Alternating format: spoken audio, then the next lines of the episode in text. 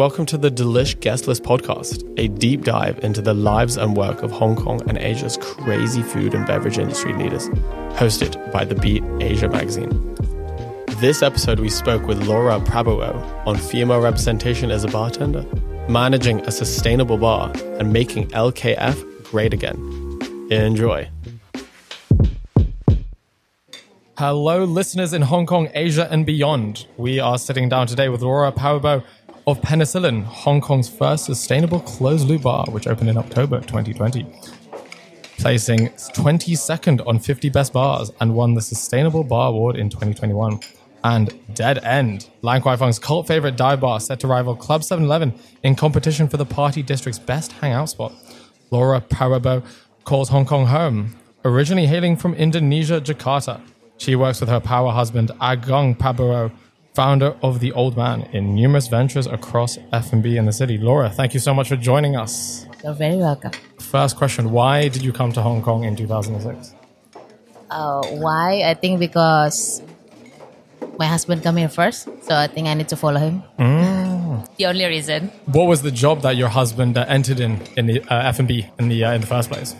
Uh, so we both before working in uh, Mandarin Oriental Jakarta, and then uh, when Landmark Mandarin want to open more bar, so they asked Agung to help them in uh, to open uh, the bar, more bar, Okay. on 2005, I believe. What prompted your connection or entering into the industry in F&B, mixology, bartending in uh, Indonesia in the first place? Why? Why? I like uh, to see people working in the bar. You know, like they're so cool. They can have like uh, any tattoo, long hair. Their style is so cool. Just missing a thing. And, Yeah, that time is my reason is only that one. And then the working place is like a lot of aircon. So, yeah, that's the only reason. What do you like about the aspect of the drinking, the story, the mixing of uh, the sort of tipples? Is there something that connects you with the cocktails itself? Yes, I mean making a cocktail is like something that I always love. You know, like it's it's it's not it's never gonna be. Hmm. I never gonna be stop creating to make a, a drinks a cocktail. You know, like hmm. because there's a hmm. lot of inspiration coming. Sometimes you just sit down and then you see the fruit and then oh, I think this fruit with this flavor is gonna be like this, like that, and then it's gonna create something nice. Absolutely, absolutely. What was the initial reaction that you had coming to enter the bar scene in Hong Kong? Was there an idea that you had of the city before? And what did it feel like when you finally came? to be honest, it's like it's um, when the first time I came here, it's quite hard because on 2005, like uh, we don't know much people. You know, like uh, working in Hong Kong, if you don't have a visa, is very hard. Especially if like you're just independent, just coming here like a single person who don't have bunch of people to help you to get a job. It's not easy.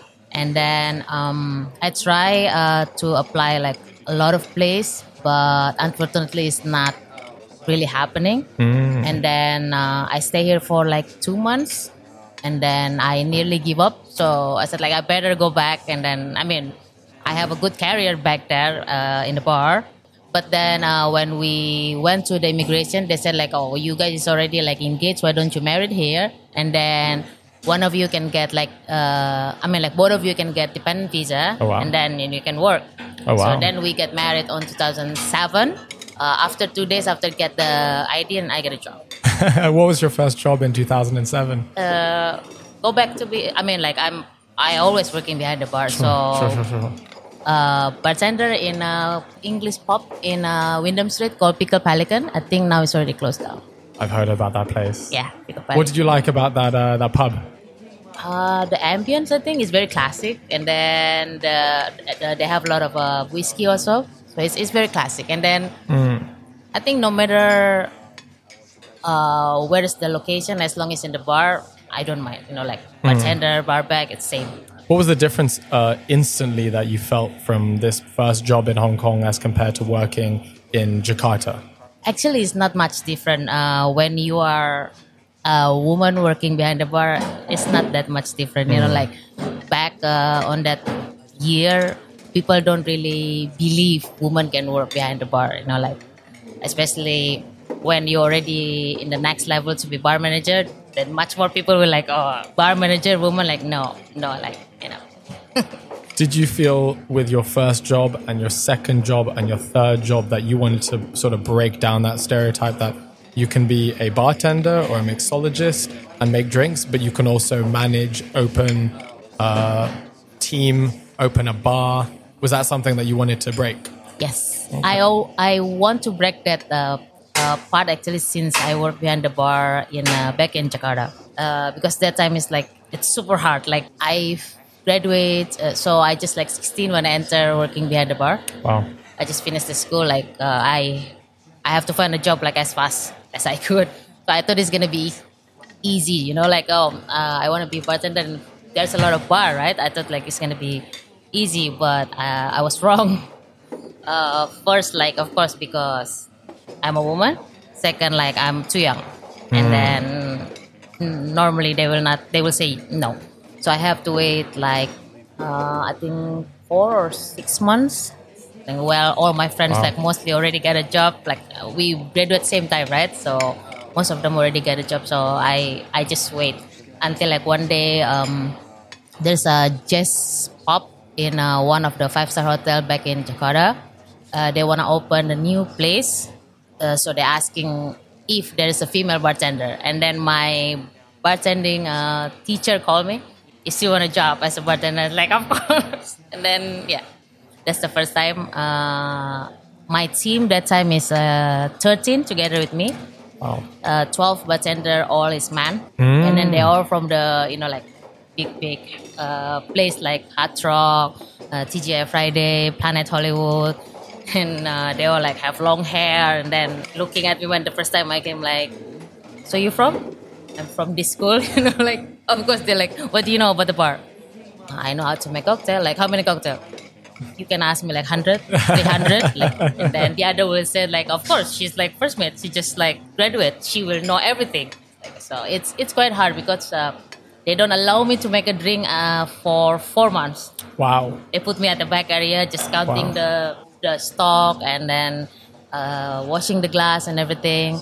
They never allow me to make a drink Do you feel like when you came uh, with Agung to Hong Kong, you had to build back that experience or that reputation? yes yes Was that was that challenging to go from uh, having this uh, sort of space and I guess uh, community in Indonesia, where you coming to Hong Kong and you have to build up the roles to where you actually want to be a general manager, opening up your bars.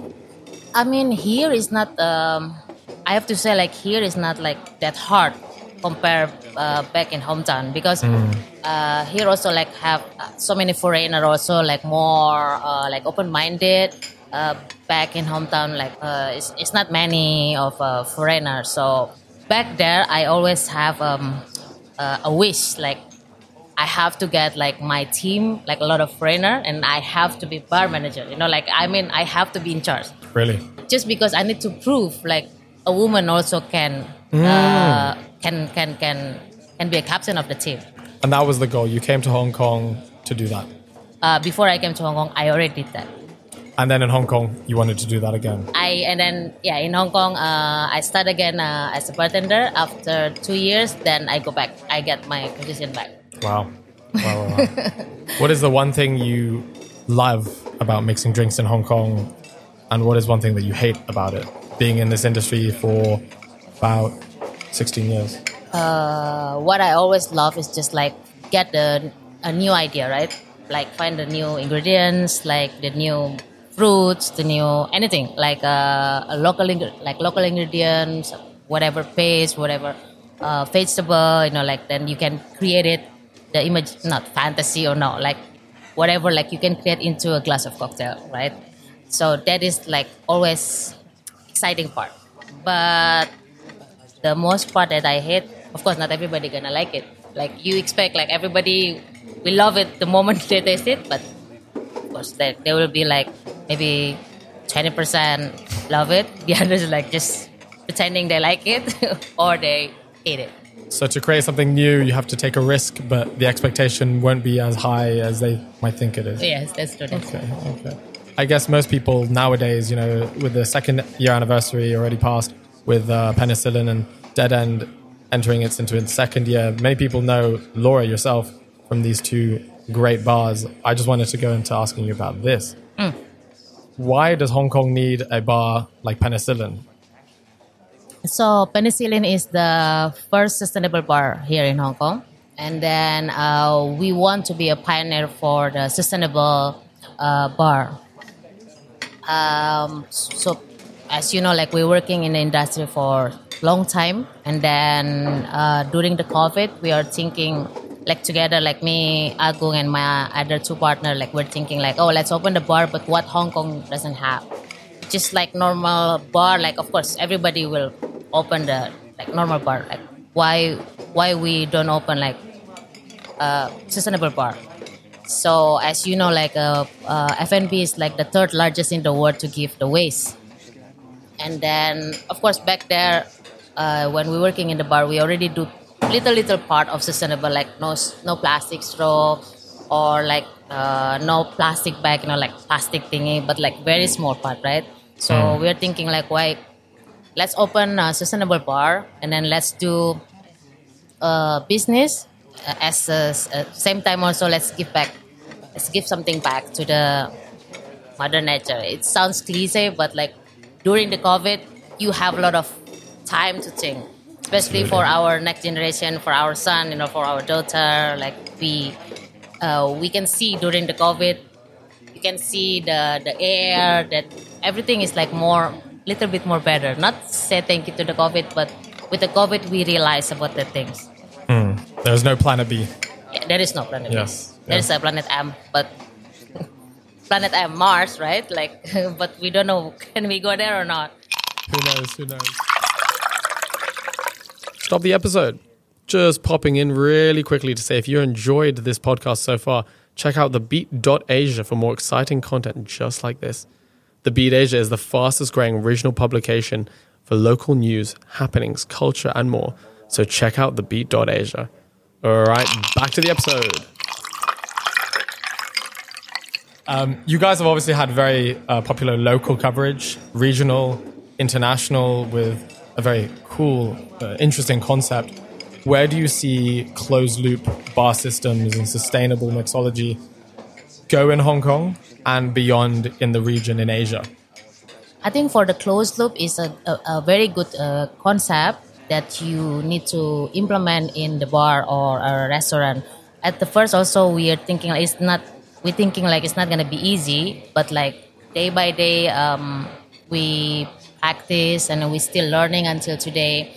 Like uh, closed loop means like use the ingredients to the fullest, right? So like like a piece of orange, like uh, the skin, you use it at the bar as a garnish, or you can use it also at the kitchen, and then the pulp, you can use it as a juice, and then so we always thinking like what we can do with the waste before we throw it to the bin. So here also we have the fermentation, fermentation room. So here in the in the penicillin we have the laboratory, the bar counter itself, the small kitchen over there, and the fermentation room. So these uh, four chamber element um, function each other, like helping each other to help us how we make the like one ingredients we use it like to the fullest. But of course, like there is there will be a part like need to be a waste. Cannot be like oh everything you need to use it like there's something need to be waste then you just throw it. You're like but closed loop is uh, something I mean like the system that is that is good if you implement in uh, in your working place. I think not only bar in other place also Absolutely. like yeah.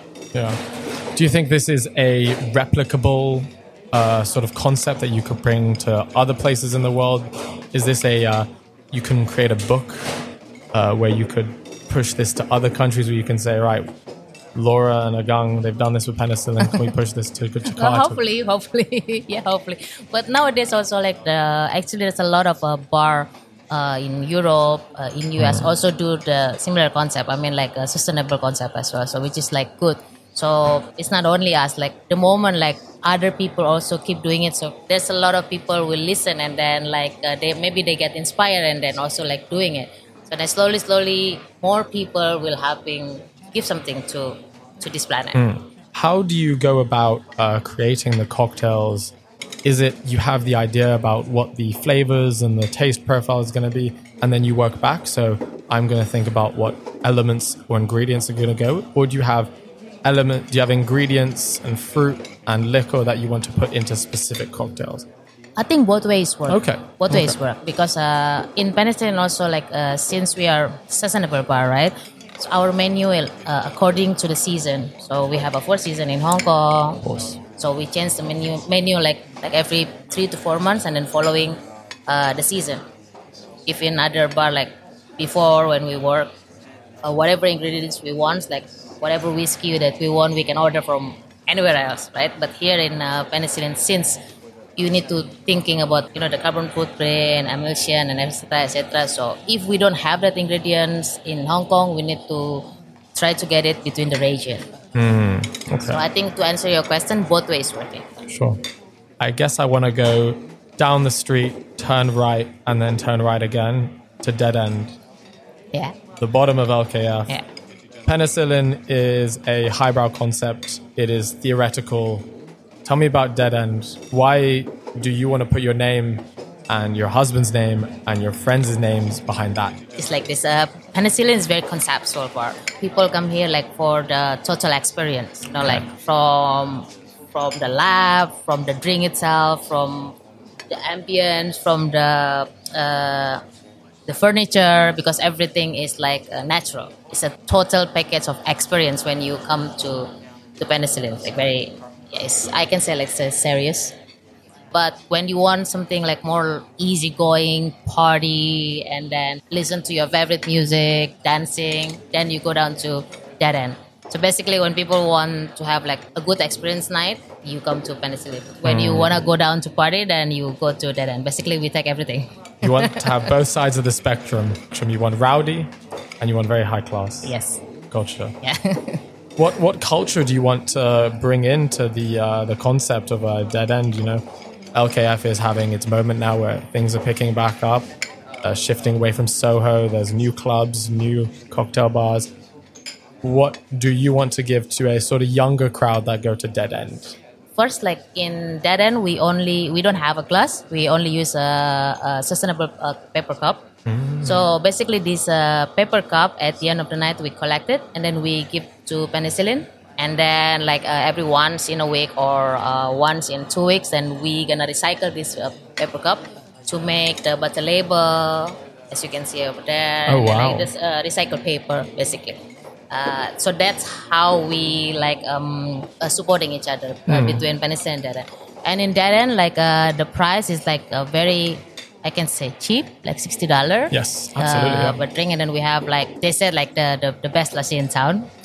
that's that's what people say. So yeah, sixty dollar per drink and then a good music. I mean like easygoing atmosphere. Like people love that bar for Hmm. like drinking. Either you drinking inside the bar or you just like you know like hang around you know at the amphitheater yes, or outside. Uh, yeah, it's just something like we want to bring back to LKF. Because LKF, as you know, like uh, not that busy for such a long time, so we want to bring that fun back to LKF. That street culture. Yeah, I like that. street, I like street, that. street bar, street style. Yeah, yeah, Like, yeah. who doesn't like street style, right?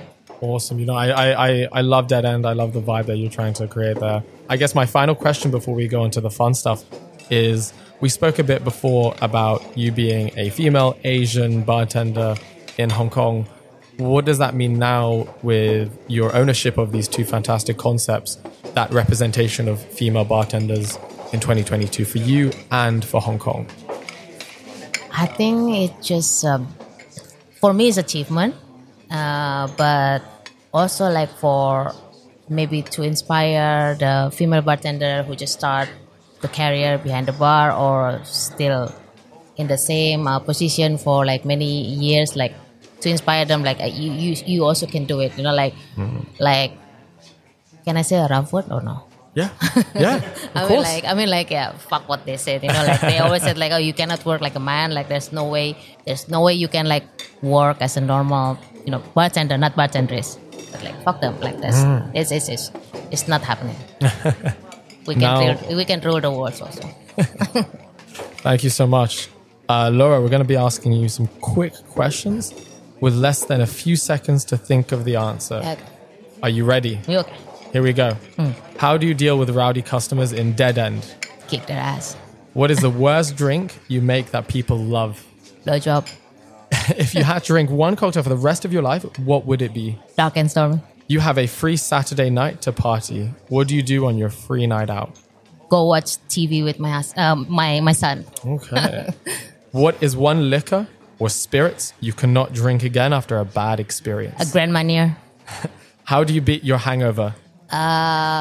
With another shot. What concept bar do you wish existed in Hong Kong? Sustainable bar. If you could be mixing cocktails in any bar in the world, where would you go? Uh, Boadas in Barcelona. I love that bar. What nation has the best drinks and alcohol? Europe, UK. UK. Yes. Good answer.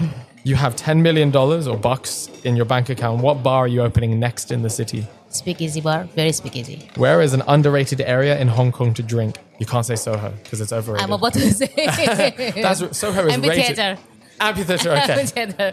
Are you a wine girl or a beer girl? Oh, this is a very guilty pleasure. Uh, uh, wine girl. Okay. Uh, what can the industry do better to include female voices and people? To listen more and then to give a chance. Nice. What is your favorite drunk food to eat at 2 a.m.? Momo. Good. Me too. What are you working on right now or in the future that you would like to share with us on this podcast? I think the highlight of the drink in penicillin called one penicillin one three because this drink is like um, when you when you buy this drink actually you plant one tree in Borneo.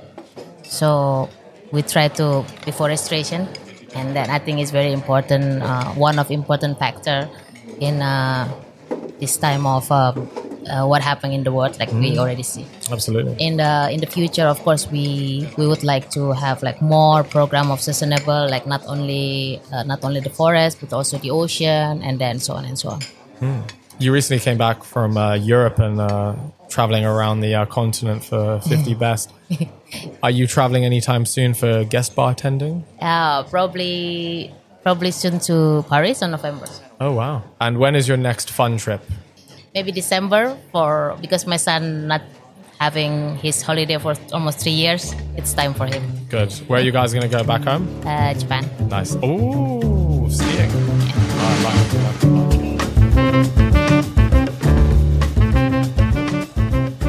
Keep your finger on the pulse and tap follow to keep up with the Beat Asia to hear more colorful chats and rich stories of the F&B industry. This episode is hosted by me, Ruben Verbes, and special thanks to our lovely guest, Laura Prabowo, for joining us today. Our producer for this episode is Marcus Trima, and we are edited by Natsuki Arita. If you'd like to reach us, you can contact us through our website directly, thebeat.asia, or our Instagram at thebeat.hkg. Catch you all in the next one.